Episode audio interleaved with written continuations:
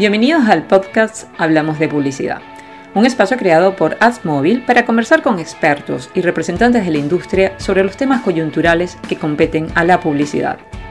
Este espacio es conducido por Alberto Pardo, CEO y fundador de AdsMobile, empresa AgTech que brinda soluciones para la publicidad digital en Latinoamérica. En este episodio tenemos como invitado especial a Mauricio Sabogal, founder and CEO de SAF Media Group, quien estuvo conversando con Alberto sobre los posibles escenarios que podemos esperar en todo el ecosistema de publicidad. Buenos días a todos eh, nuestros oyentes de, de Product y de este espacio de podcast que hemos hecho ya desde el año pasado. Hoy tenemos un súper invitado, pero súper invitado que tiene una experiencia inigualable. En mi concepto, pues es el colombiano que ha tenido el rango o el cargo más alto en cualquier compañía de medios eh, en la historia, pues digamos que de la publicidad. Su nombre es Mauricio Sabogal. Yo voy a dejar que él más bien nos cuente a nosotros un poco de su experiencia y vamos a tener una charla sobre el futuro de la publicidad. ¿Quién, pues, ¿quién mejor que Mauricio que nos cuente un poco sobre el futuro? Pues bienvenido, Mauricio. Banano, eh, buenos días, ¿cómo están? Eh, muchas gracias por la invitación, gracias por tenerme en cuenta y gracias por decir esas palabras tan, tan bonitas sobre mí. Yo lo que es, digamos, una trayectoria muy larga dentro del negocio de las comunicaciones, de la publicidad, donde en mis primeros años, pues lo que hice fue trabajar con Nielsen, instalando people meters a través de la región, que era lo más moderno en esa época y de lo que se hablaba, que era la medición de audiencia electrónica. Eh, pero fue el inicio de la data, fue el inicio de, de todo lo que estamos viendo hoy del manejo de data, del manejo de tecnología, Así que yo, yo fui, digamos que un afortunado en empezar el negocio por ahí, porque eso me permitió estar un poquitín más adelante que mis colegas en el conocimiento de lo que está pasando hoy. Eh, después, pues, me, entré a las agencias de medios, a crear agencias de medios de cero en América Latina. Eh, yo tuve el, el, honor de crear Mindshare desde cero, de crear OMD prácticamente desde cero, de crear IPG Media Brands desde cero. Y luego, con esta carrera de, haber sido las operaciones en, América Latina, eh, IPG me dio la oportunidad de ser CEO global y tuve la oportunidad de ser CEO global de dos de sus compañías y luego regresé a WPP también como CEO global eh, de una de sus compañías que fue la compañía de publicidad exterior. Hoy en día pues me encuentro manejando mi propia empresa que es Sub Marketing Connections, eh, que es una empresa que yo creo que es el futuro de cómo se deben plantar las agencias de publicidad. Es decir, las agencias de publicidad del pasado tenían todos los servicios, eh, ofrecían de todo, pero algunas cosas buenas y algunas cosas malas. Yo creo que ese, ese negocio hay que replantearlo, esa industria se debe replantear y se debe crear es una forma de conectar los mejores talentos y las mejores compañías con lo que necesitan los clientes. Y en eso ando. Buenísimo. Pues muchos éxitos, Mauricio. Vamos a arrancar esto eh, una pregunta, pues que yo sé que, que, que, usted nos puede contar, no importa si se extiende en la respuesta, pero si yo le paso una foto de lo, cómo está la publicidad hace 10 años, hacia, no sé, el año 2010, 2012, a hoy, eh, la industria de la publicidad, ¿qué, ¿qué, ha pasado? ¿Cuál es en realidad la diferencia entre lo que hacíamos hace 10, 12 años a lo que hacemos hoy? ¿Y qué tan diferente es? O sea, hay, varias, hay varias cosas. Lo primero es, eh, en esencia no ha cambiado, pero en tecnología ha cambiado muchísimo. Es decir, lo que nos ha cambiado ha sido la cantidad de data y la tecnología a la que tenemos acceso hoy para entender al consumidor de hoy.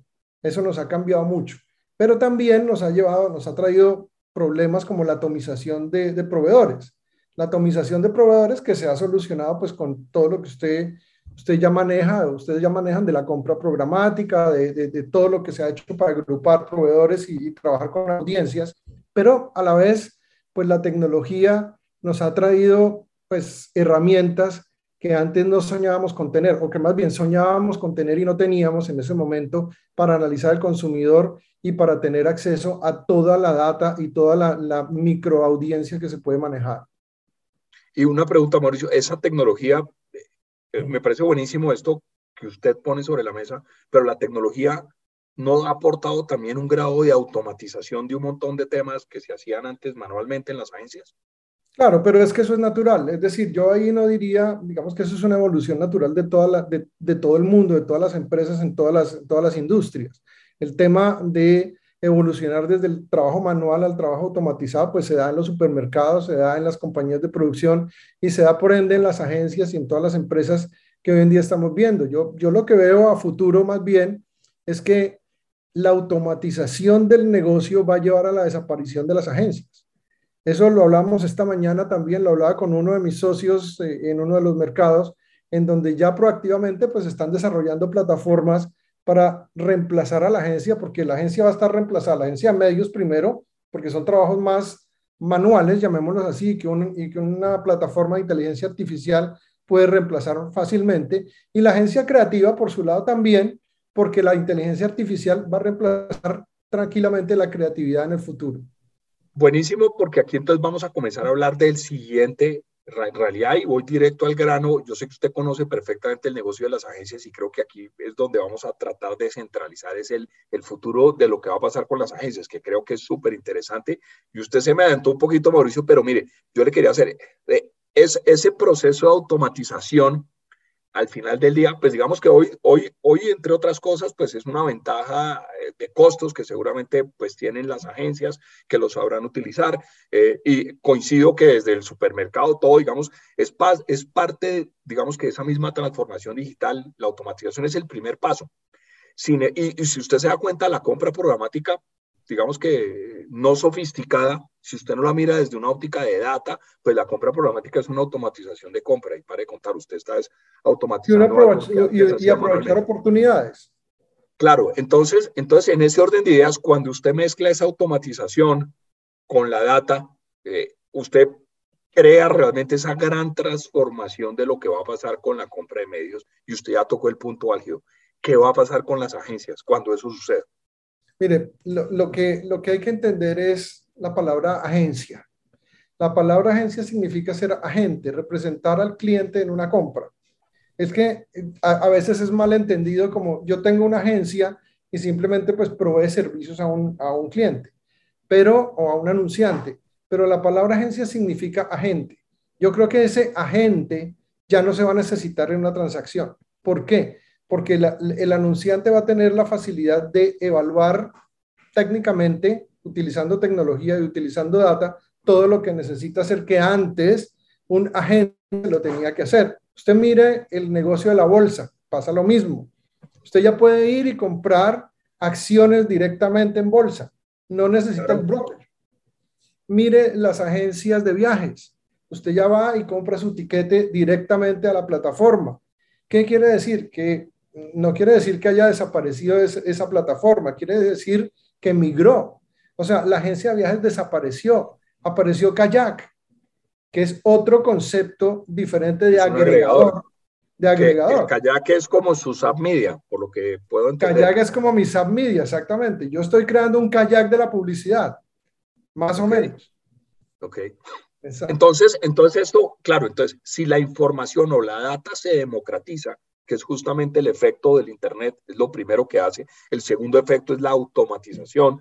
Luego viene esa combinación entre data y automatización que permite transformar el negocio. Y, justamente transformar el negocio en la agencia es que las marcas no van a necesitar ese agente porque van a poder utilizar esas herramientas tecnológicas mezcladas con la data para que los algoritmos basados en la inteligencia artificial y el machine learning y bla, bla, bla, tomen las decisiones que hoy cientos o miles de personas están detrás de los computadores en las agencias haciendo. Eso es básicamente lo que... Total, pero, pero ahí usted está hablando de, de, todo el tema de automatización. También hay un rol dentro de esa intermediación o dentro de ese rol que hace, digamos, una persona que, que aconseja, que es más el rol de advisor, más que el rol de agente. Es decir, cuando usted, por ejemplo, tiene que recomendar a su cliente hacia dónde ir, cuando tiene que recomendar a su cliente que tiene que entrar en el metaverso. Eh, ahí tiene que haber una persona que sí lo aconseje de verdad. Es decir, no necesariamente que vaya y haga la compra, que vaya y haga todo lo que se hacía antes en Excel, que hoy en día se puede hacer automáticamente, sino en cómo uno le abre el camino al cliente para que explore, digamos que nuevos horizontes. Ahí es donde necesita gente visionaria, gente que pueda ir diciendo al cliente por anticipado, mire, el negocio está migrando hacia la izquierda, hacia, la izquierda, porque allá yo veo un camino que lo está bifurcando. Si usted se va a la derecha es malo, si se va a la izquierda es bueno. Métase por la izquierda. No quiero, no estoy hablando políticamente.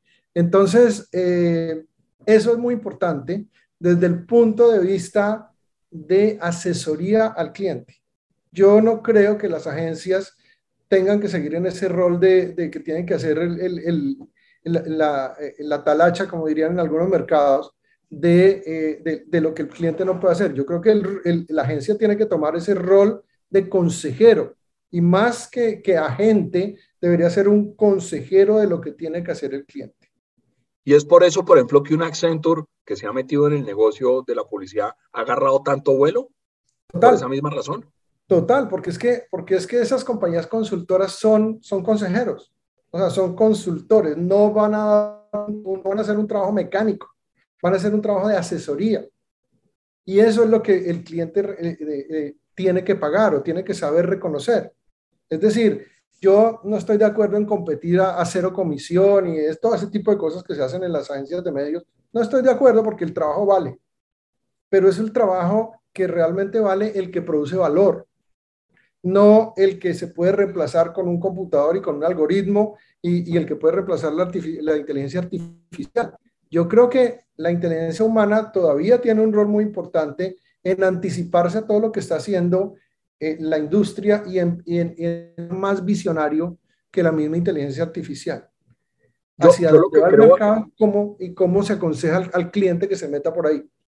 Y mire, yo, yo, y buenísimo, porque me, me he estado imaginando cosas y creo, creo que al final del día eh, eh, el rol de consultor va a ser una de las especialidades, seguramente, o lo es ya para algunas de las agencias, para no hablar en Colombia, sino en el mundo ya hay agencias que están muy metidas como en ese rol.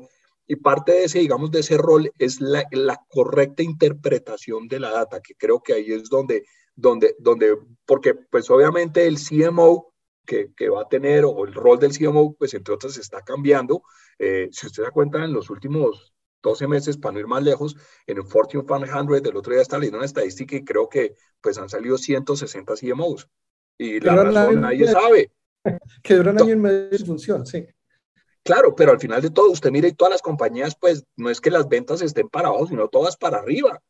Y, pero todas han cambiado de CMO, eh, eh, eh, Pepsi cambió, Coca-Cola cambió, o sea, compañías que el año pasado tuvieron unos resultados, pero brutales. la de las sopas, ¿cómo se llama? Campbell's. O sea, mire la cantidad de cambios que han habido de las compañías de, de Kellogg's, o sea, de las big companies en Estados Unidos, y todo está cambiado y como que la respuesta usted mira como, como, como lo que escriben en la prensa, porque es lo único que uno sabe, y en últimas uno lo que lee es que que los tipos caducaron. Y uno dice, ¿cómo así que caducó un tipo que tiene? Y creo que es porque, porque en realidad lo que está caducando es el rol del tipo, no el tipo. Pero como el tipo no se logra, o sea, si fuera un, tipo que tuviese esas herramientas, esa data, con la experiencia que tiene, pudiese interpretar y poder tomar correctas decisiones a base del futuro. Y ahí es donde va a necesitar rodearse de gente diferente a la que tiene hoy.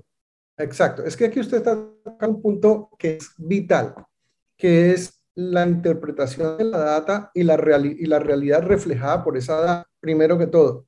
Una de las cosas que cambió en el negocio es que ya no hay una compañía que tenga la solidez para decir, esta data que yo estoy mostrando es cierta. Hay miles de compañías analizando data y el cliente asume que toda es cierta, que toda representa la realidad, que toda representa el 100% del mercado. Y eso no es cierto. Eso no es cierto y, no, y nadie lo, lo está certificando. Nadie está diciendo, mire, esta data que yo estoy interpretando representa el hábito del 80, del 90% del mercado. Uno recibe, y lo digo, no lo digo despectivamente, pero uno recibe muchas compañías, muchos muchachitos recién lanzando su startup. No, es que nosotros tenemos el algoritmo, tenemos la, la inteligencia artificial, podemos analizar todas estas bases de datos. Y si el cliente no sabe y si el cliente no entiende, se va a dejar envolver por ese tipo de cosas que lo llevan a tomar decisiones erróneas porque no está reflejando la data lo que está haciendo el universo. Eso en el pasado lo hacía Nielsen, lo hacían compañías serias que han perdido mucho, hoy en día tienen todavía la, la, credibilidad, pero han perdido mucho terreno con clientes porque han sido reemplazadas por otras compañías que no necesariamente tienen la misma credibilidad. Eso por un lado. Por el otro lado, ¿por qué han caducado los CMOs? Porque están confundidos, porque no saben qué hacer, porque les llegan con términos nuevos, llegan términos nuevos en tecnología, llegan con términos nuevos, con, con acronismos nuevos y los tipos quedan confundidos. Entonces yo creo que aquí sí es muy importante eh, el, el, tema de una evolución generacional en el marketing para que se pueda manejar adecuadamente todo lo que hay. Y yo mismo soy consciente que si uno no está adelante un paso de lo que está, de lo que está pasando en el mercado, uno queda fuera inmediatamente. Y es lo que está pasando en mi generación.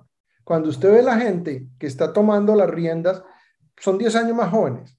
¿Y por qué, están, por son 10 años más jóvenes? Porque están siendo, vienen entrenados de una manera diferente y entienden de una manera diferente todo lo que está pasando. Eso no quiere decir que la experiencia no sea válida. Lo que pasa es que si uno se confía únicamente en la experiencia y no se actualiza en todo lo que, en todas las herramientas que, que puede tener para poder interpretar y no las valida y no las entiende y se deja llevar por lo que le están aconsejando, ahí es donde, donde caducan los CMOs.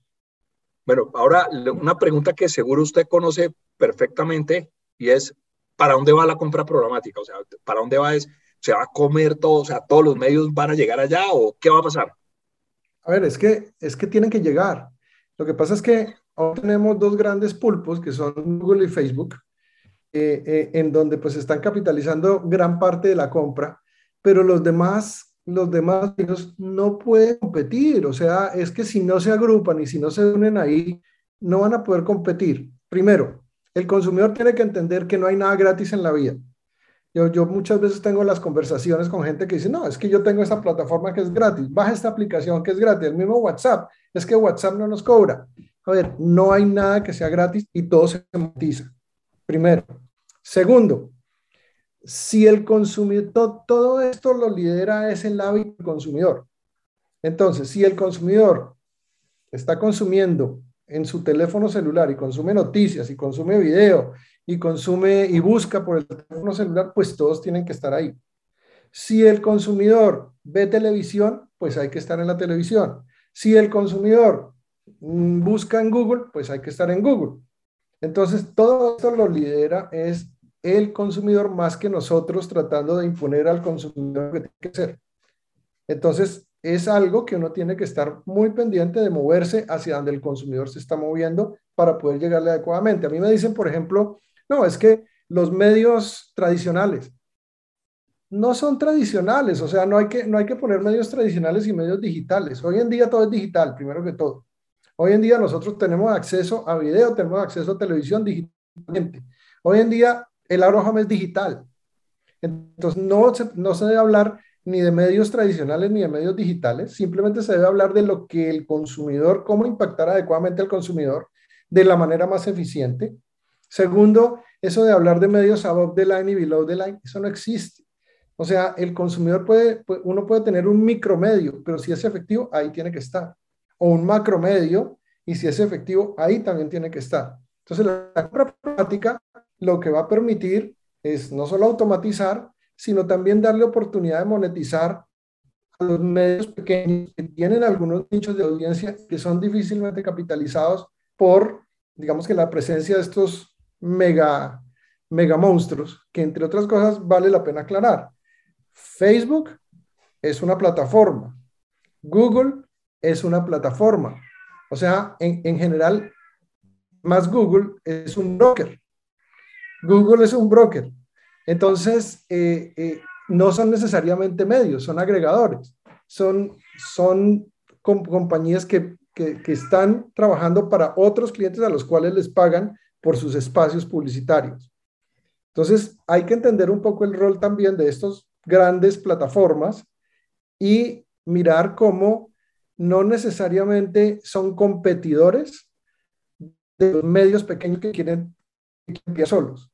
Lo que pasa es que cuando ellos agregan, cuando ellos agregan una, barbaridad de, de websites o de canales, pues se vuelven monstruos y un monstruo muy grande que no va a dejar competir adecuadamente al pequeño. Y eso es lo que tiene que entender el medio pequeño y agruparse en lo que usted llama la compra programática, pero no es más sino crear, digamos que balances entre Google y Facebook y lo demás. Y, por ejemplo, eh, eh, si realmente la compra programática va a tener un futuro importante, en algún punto me imagino que, que esos aparatos, esos algoritmos de compra programática van a integrar esas plataformas que hoy hacen, por ejemplo, la planificación de las agencias, ese software que tienen las agencias donde planifican y dicen, usted tiene que comprar a veces, eh, no sé, out radio aquí, no sé qué, y entregan las curvas de TRP, alcance, bla, bla, bla, pero digamos que en el digital eso va a pasar. Es que, tiene, es que está pasando, o sea, no es futuro, eso es Es decir, hoy en día ese tipo de cosas ya lo tienen los agregadores. Usted es un agregador, banano, su compañía es agregador y usted tiene herramientas como esas. Entonces, eso, eso no es del futuro, eso es de, de, hoy. Y ese tipo de cosas ya tienen que estar existiendo. Y, y, si la agencia insiste en tener el software mágico para recomendar, eso no es cierto. O sea, la agencia tiene que tener es cabezas, talento, pueda entender y que pueda, digamos que asesorar adecuadamente al cliente, más que software mágicos que ya no existen y que ya no son el, el caballito de batalla de venta de, de una agencia. Hoy en día, la, data es democrática, usted puede tener eso y adicionalmente los, los agregadores como usted pueden tener mucho mejor acceso a data que las mismas agencias. Claro, entonces, por ejemplo, su amigo Sorrell es un tipo, es, es, visionario, realmente. yo, considero, yo considero que Martin es tal vez la persona más visionaria de la publicidad. Sir Martin Sorrell. Porque yo todo lo que usted está diciendo y por el otro lado leo lo que está haciendo, yo no soy amigo de Sorrel, pero, pero, pero lo sigo y, lo que hace él con su S4 Capital y todo eso que usted está diciendo es exactamente lo que el tipo está replicando. Pues mire, yo, no sé si él me sigue a mí o yo lo sigo a él, pero creo que pensamos muy parecido. Yo, yo alguna vez tuve la arrogancia de decirle a Martin Sorrell que yo quería hacer un, algún día un mini, un mini él algún día cuando, cuando salí de Manchester, me, me preguntó por qué estaba saliendo y yo le dije, porque si sigo acá, voy a pasar 15 años antes de que llegue el siguiente escalón, mientras que si me muevo, voy a tratar de llegar más cerca que donde está usted. Seguramente nunca lograré hacer lo que hizo Martin, pero eh, sí creo que tenemos una forma de pensar muy de avanzada en el, en el negocio de la publicidad y yo creo que él lo está haciendo por el camino correcto. No, buenísimo. Ahora, varias preguntas eh, como muy relacionadas con eso. ¿Qué va a pasar con la televisión en cinco años, en tres años? Como la conozco, ¿qué, cree que va a pasar? Usted ya sabe la respuesta. Es que no vamos a dejar de, a ver, no vamos a dejar de ver video. El video es algo que seguramente podrá ser reemplazado por algo muy parecido que podrían ser, no sé, la televisión eh, con los programas o la televisión interactiva con personajes que salen de la pantalla. Seguramente eso lo va a dar el metaverso. O nosotros nos vamos a meter dentro, del, dentro de la serie de televisión como un personaje adicional porque eso no tiene interactuar con, con, con, con los personajes virtuales. Pero, pero no necesariamente va, vamos a decir, la televisión se va a acabar o no se va a acabar. Todo depende del contenido. Es que cuando usted ve que están volviendo a hacer café con aroma de mujer, la versión nueva y va a venir por Netflix, pues quiere decir que están sacando contenido porque no hay, no hay suficiente contenido nuevo, no hay suficiente contenido creativo, seguramente eso fue exitoso y lo están volviendo a hacer porque saben que es su audiencia. Pero aquí todo depende del contenido y lo que, y lo que me atraiga a mí como consumidor para pasar mi tiempo. Es decir, si el contenido que me atrae a mí está en, en la pantalla del celular, pues seguramente desaparecerá el televisor como aparato que se tiene obligatoriamente en la casa. Pero si el contenido está ahí y yo y, me engancha, pues seguramente los televisores se volverán es más virtuales y, más hologramas y más cosas como eso para poder interactuar. Entonces, Mauricio, la respuesta, digamos que para lo que va a pasar es que lo que va a migrar, o en realidad lo que va, se va a transformar, son los dispositivos. Y realmente el, el, los hábitos de consumo no serán en una pantalla, sino que en cualquier otra cosa. Hoy está pasando es que seguramente los más jóvenes miran televisor por el celular. Y, digamos que la forma como llega a la televisión ya no es lo que se conoce como la televisión lineal o el satélite de DirecTV, sino que llega por internet. Y eso pues que es un poco la, la, el proceso de digitalización pues va a permitir una serie de herramientas que el formato anterior no permitía. Total, mire, Banano, es que usted, usted está entrevistando a una persona que pasó de, de no tener televisión a la televisión en blanco y negro cuando... Por eso le estoy preguntando. En Colombia, cuando, cuando yo tuve el honor de ver la primera transmisión en Colombia en televisión color, después la llegada de la televisión a color en Colombia y después toda la cantidad de alternativas que tenemos hoy para ver video. Mire, estaba viendo ahora una aplicación que le ayuda a uno a filtrar lo que está sobregastando en sus aplicaciones que tiene de entretenimiento. Y entonces uno ya, ya no tiene una aplicación, sino 10 aplicaciones para poder tener acceso a entretenimiento, para poder tener acceso a contenido, con lo cual el negocio de Netflix se le está acabando. O sea, yo también soy un visionario en decir que el negocio o Netflix redefine su negocio o se le va a acabar. ¿Por qué? Porque ya todos los creadores de contenido se dieron cuenta que pueden crear su propia plataforma y eso se va a volver programático. O sea, no más. ¿Por qué? Porque cada uno está sacando su propia plataforma. Entonces, cuando salen muchas plataformas, pues la calidad de contenido necesariamente tiende a bajar, porque tienen que llenar más espacios de contenido.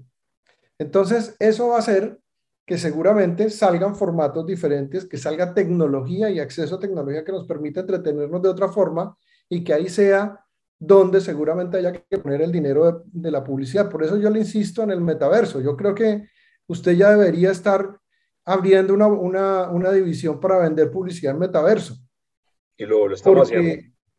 Porque ahí donde, va donde se va a poner el dinero en el futuro. ¿Por qué? Mire, yo hablaba con un constructor en estos días, con una, compañía de construcción, no, no digo la marca, pero pues es un equivalente a Home Depot en América Latina, donde yo le decía, ustedes van a dejar de vender ladrillos y van a vender eh, experiencias de vida. Es decir, la persona del futuro va, a vivir en cuatro paredes pequeñas, pero va a sentir, así como yo tengo mi background, que tengo el megaloft eh, donde está interactuando con, con, usted, que usted está detrás de una pared blanca, por ejemplo. Entonces ya, si usted, si usted en la pantalla, usted ve que yo ya estoy en el metaverso, porque yo ya estoy metido con mi, con, con mi apartamento, lo cual no es cierto en la vida real. Pero la gente ya un poco perfeccionando la tecnología, pues sentirá que yo estoy viviendo en ese loft y yo me sentiré viviendo en ese loft con acceso a mucha tecnología y a, muchos, a muchas ser virtuales o físicas. Y usted no se va a dar cuenta de cuál es virtual y cuál es física. Correcto. Ahora, otra, ¿qué va a pasar con la radio? Pues, con el audio, que usted, pues, usted es colombiano y sabe que Colombia, pues, es potencia mundial en, en consumo radial y, yo sé que usted ha estudiado el caso de, de la radio en, en, Colombia y lo ha visto, pues, ¿qué, ¿qué va a pasar? Porque también se está digitalizando. Claro, la radio se está digitalizando por varias razones. La primera, por acceso, digamos que más fácil, es decir, el acceso digital puede ser menos costoso que un acceso a través de antenas por las montañas y todo esto. Eh, segundo, por el acceso al teléfono celular, de que, que, ya usted consigue teléfono celular en cualquier pueblo pequeño de cualquier país. Entonces ya no necesariamente se necesita tener la amplitud modulada para llegar a los pueblos el radio de 10 bandas. Exactamente, ni nada de eso, sino es mucho más fácil de Internet. también al tener, digamos, los facilitadores de entrada, pues la competencia se vuelve más fuerte y facilita la entrada de pequeños competidores que atomizan el mercado, que es lo mismo que está pasando en cualquier otro de, las, de los medios, que es la atomización de mercado. Y vuelvo nuevamente a insistir que lo único que podrá mantener vivos esas megacadenas y todos esos meganegocios es la calidad de contenido. O sea, mientras... Y la agregación. Y la agregación, obviamente, pero la, el, el, contenido es, es vital para que el, el, medio no se atomice. Si el medio no tiene un contenido eh, adecuado, pues el consumidor naturalmente se va para otro lado, para donde sea más atractivo. Entonces, el, presupuesto de radio se puede ir a televisión, o se puede ir a out home, o se puede ir a, pues, a, consumir por el teléfono. Y usted me ve que yo no estoy hablando de digital o no digital. Yo estoy hablando, del, estoy hablando del teléfono, del computador, del televisor, de un radio, de cualquier cosa por donde yo pueda tener entretenimiento. Y, ahí, es donde, ahí es donde, donde uno tiene que entender, por, o sea, que, el, que todo se mueve es por la atracción que el consumidor tenga sobre ciertas cosas. Y ahora, ahora una muy fácil del negocio que usted conoce como nadie, el, el Arofom, y pues digamos que estuvo castigadísimo por, por la pandemia y, casi pues condenado a desaparecer por, por esa misma tendencia, pero pues ahora eso es como el ave fénix. Digamos que yo leo todos los, los artículos de proyecciones, de digamos que de cosas que están in, por así decirlo, y en todos lados mencionan el, el Arofom. ¿Qué es lo que está pasando ahí? Lo que pasa es que el Home será algo que nunca va, va, a poder ser transformado, porque siempre Home es pues fuera de la casa, siempre estará uno caminando, siempre estará dando a un centro comercial, pero también, también no se le olvide que también vamos a tener espacios virtuales. Entonces también debe haber Home virtual.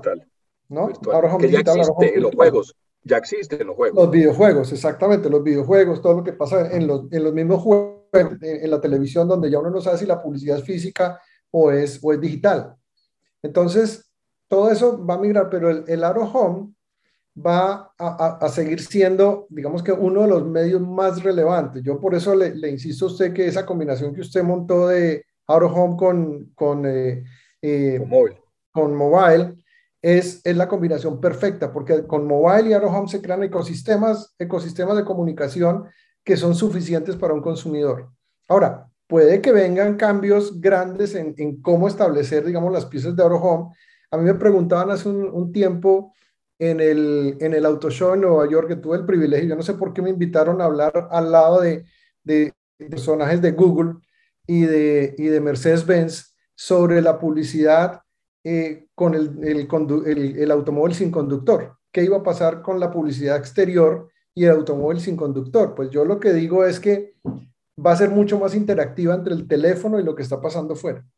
Porque el conductor, el carro sin conductor, pues lo que va a llevar es a la gente muy enfocada en sus dispositivos y seguramente los va a traer una mirada hacia afuera, algo que pase dentro del teléfono y que esté en línea con lo que está pasando en ese momento en el exterior. Y eso es, esa es la combinación perfecta. Entonces, el Auro Home es el ave fénix a ver, ¿por qué murió o por qué se cayó el arrojón durante la pandemia? Nuevamente, por falta de preparación, porque como yo siempre lo he dicho, nosotros no estábamos, ninguno de nosotros en esta generación, desde mis abuelos hacia adelante o quién sabe más atrás, no estábamos entrenados para, para manejar una pandemia. Eso no existía. Nadie sabía cómo. Nadie sabía cómo reaccionar. Obviamente, los medios que llegaban a la casa pues salieron ganando los medios que estaban en la calle pues salieron perdiendo porque la gente no salía. Pero eso no quiere decir que en una situación normal el home desaparezca. Se redefine, sí. Eh, la saturación visual es algo que, que pues puede no buena cuando no se hace creativamente, pero si usted mira ciudades como Nueva York, como Hong Kong, como Tokio, tienen saturación visual y la gente toma fotografías de esa saturación visual porque es creativa y porque es bonita. Entonces... parece buenísimo les parece buenísimo, mientras que Ciudad de México la prohíbe. ¿Por qué? Porque lo que había era mal, era, no era bien hecho creativamente. Era hecho, hacía, digamos, cada uno por su lado sin, sin una coordinación para que eso fuera eh, bonito para, para a los ojos del espectador. Entonces, ese, ese medio nunca, nunca desde mi punto de vista va a desaparecer. Eh, porque siempre vamos a estar caminando, siempre vamos a estar en lugares públicos y no nos vamos a quedar encerrados toda la vida en la casa. Como le digo, no puedo decir que los mundos virtuales no vayan a quitar parte de lo que hacemos físicamente y por eso tenemos que meternos ahí. Mauro, y punto que tocó al comienzo que me parece que puede cerrar esta, digamos que súper conversación futurista, eh, eh, más realista que futurista, pero pues eso, estamos pues hablando de cosas que están comenzando a suceder que van a marcar el futuro. Eh, pero usted tocó un punto clave, la creatividad. ¿Qué cree que va a pasar? Es que la creatividad, mire, un medio es eficiente si se es creativo dentro de ese medio. Es decir, la, la, la, eficiencia numérica no existe y yo le puedo poner dos campañas, una campaña que no sea creativa y una campaña creativa y la campaña creativa siempre va a ganar en eficiencia numérica. Siempre va a ganar porque es más, tiene más atracción. Mírelo usted en Facebook, usted tiene, tiene, recibe un, un post y si le gusta y si se ríe y si lo hace llorar o si lo hace llorar inmediatamente lo comparte. Si no le gusta, ni siquiera termina de verlo y lo borra. Y quiere que no le vuelva a salir. Entonces, la creatividad es vital y será vital para poder atraer al consumidor y para poder tener mejores resultados de negocio. Por eso yo insisto que las mentes tienen que estar dedicadas a otro tipo de, trabajo. El trabajo creativo, por ejemplo, es muy importante, no el trabajo técnico del día a día de, estar en un computador metiendo números y analizando, eso, eso va a ser totalmente reemplazado, pero la creatividad como tal será muy importante. Ahora, no sé, porque esto cambia cada dos, tres años, no sé si la creatividad que llamamos hoy buena creatividad sea buena dentro de tres o cuatro años por el acceso a tecnología que tenemos y no sabemos qué cosas más o qué recursos más podamos tener. Yo no me atrevo, por ejemplo, hoy en día a especular en que dentro de 10 años las cosas van a ser así porque usted sabe que esto está cambiando muy, muy rápido y muy seguido y tiene que ir uno capitalizando las oportunidades. Pero lo que yo sí digo es que si hay algo, si hay, si, si hay piezas publicitarias que atraigan más a un consumidor, pues seguramente van a ser mucho más eficientes numéricamente. Y, muy relacionado, digamos que con, con, este comentario de la publicidad, el rol de la data en la publicidad, digamos que, va a ser como para la, la, la, la correcta decisión de, de, no jugar tanto al ensayo y al error, de, digamos, sino poder perfeccionar y poder testear antes de, de lanzar. Claro, es que, es, que, es que siempre lo ha sido. Lo que pasa es que 30 años atrás no teníamos acceso a tanto pero siempre ha sido la intención de usar la data para evitar el error.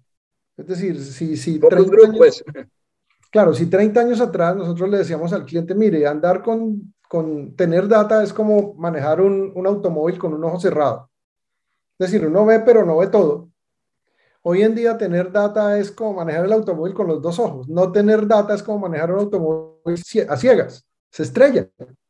Y, cuando tiene uno la cantidad de data que tiene hoy, pues puede uno una segmentación mucho más eficiente y vivir mucho más seguro con los, con los nichos, con el microtargeting que hoy en día se está dando. Y poder tener todas esas piezas creativas llegando específicamente al grupo objetivo que se necesita llegar, como se necesita llegar y como quieren, quieren ellos ver o escuchar. Ok, o sea que las agencias creativas también van a sufrir obviamente una transformación importantísima en, en, el rol de las personas, en la forma como se hacen los procesos hoy, pero digamos que el foco que es la creatividad ahí es donde realmente va a brillar el tema. El foco es la creatividad, ahora yo no sé, yo no sé, y ahí sí hay que preguntarle al señor Zuckerberg y a Bill Gates y, pues a los que van más adelante que uno, ¿Qué va a pasar con, si, si, la, si, la, inteligencia artificial podrá crear avisos más creativos que los que crea la inteligencia eh, humana? Porque puede ser. O sea, puede ser que a través de la data, a través de la data, un, algoritmo llegue a crear avisos o a crear anuncios o a crear eh, mensajes, llamémoslos no anuncios ni avisos, llamémoslos mensajes más efectivos que los que puede crear la inteligencia humana. Puede ser. Y no, no lo descarto. Entonces, ¿qué tiene que hacer una agencia? estar siempre a la vanguardia, ir actualizándose, ir moviéndose. Y por esa razón usted, y, los, y los anunciantes también, y por esa razón concluyo lo que usted me dijo, que es la obsolescencia del CMO. O sea, el CMO no puede ser el personaje que conocíamos antes de escritorio, que, que, todo lo cuestionaba y que le ponía a repetir a la agencia 80 mil veces. El CMO tiene que tomar decisiones rápidas basadas en data y tiene que entender esto. Y tiene que tener en su oficina lo que yo llamo el CMO Room, que es pantallas llenas de dashboards, analizando qué es lo que pasa en tiempo real y tomando decisiones. Porque hoy en día se puede. O sea, hoy en día se tiene toda la, toda la data para armonizar y tenerla, tener dashboards en tiempo real que le, que le permitan tomar decisiones inmediatas. Eh, eh, entendiendo un poco toda esta transformación y viendo el tamaño de la industria de la publicidad, eh, pues la industria de la publicidad siempre ha sido totalmente dependiente o directamente proporcional a los crecimientos o decrecimientos económicos. Obviamente, economías en recesión o donde digamos que no hay un optimismo, pues obviamente no, no, no, no hay esa inversión o digamos que no hay esa atractividad en los mercados que haga que las compañías pues sientan confianza e inviertan. Pero hemos visto digamos que constantemente y los pronósticos de la industria de la publicidad, la industria de la publicidad es una industria gigante, no sé, de casi 800 o 800 y tanto billones de dólares, donde se pronostica que de aquí a cuatro o cinco años va a ser una industria de un trillón de dólares. eso es un montón de plata y a todos a veces como que se nos olvida el tamaño de eso.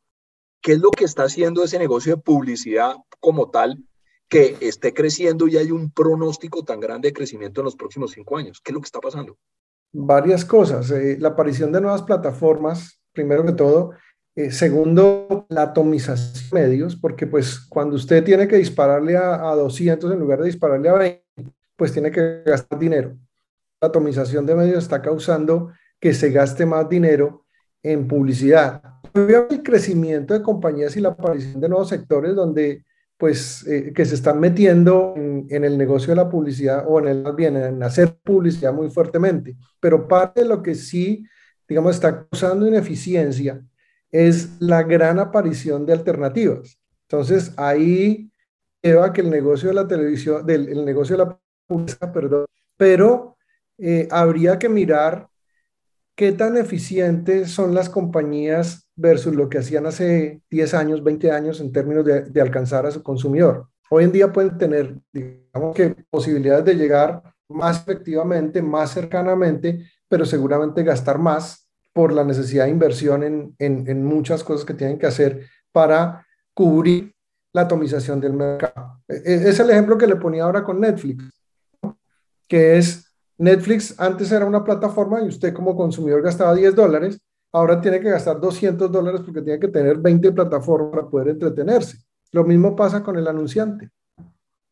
Pero entonces, y, no tiene también algo que ver o, un componente importante es esa misma democratización del Google, del Facebook, de, que, que hoy en día le permiten a anunciantes que antes no tenían acceso a publicidad y que de pronto, pues al no tener acceso, no se sentían, digamos que, eh, atraídos por invertir, cosa que hoy de pronto sí. Eso, pues digamos que el, el SMB me parece que es un segmento muy grande que hoy en día es un rubro súper importante dentro, dentro del, del, contexto de la publicidad.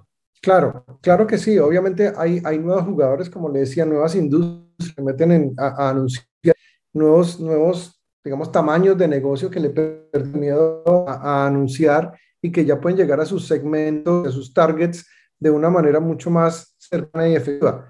Los negocios eh, eh, regionales, los negocios locales, eh, incluso negocios por postal que pueden llegar efectivamente a sus, a sus consumidores. Eso ha, eso ha permitido que incremente el tamaño del negocio.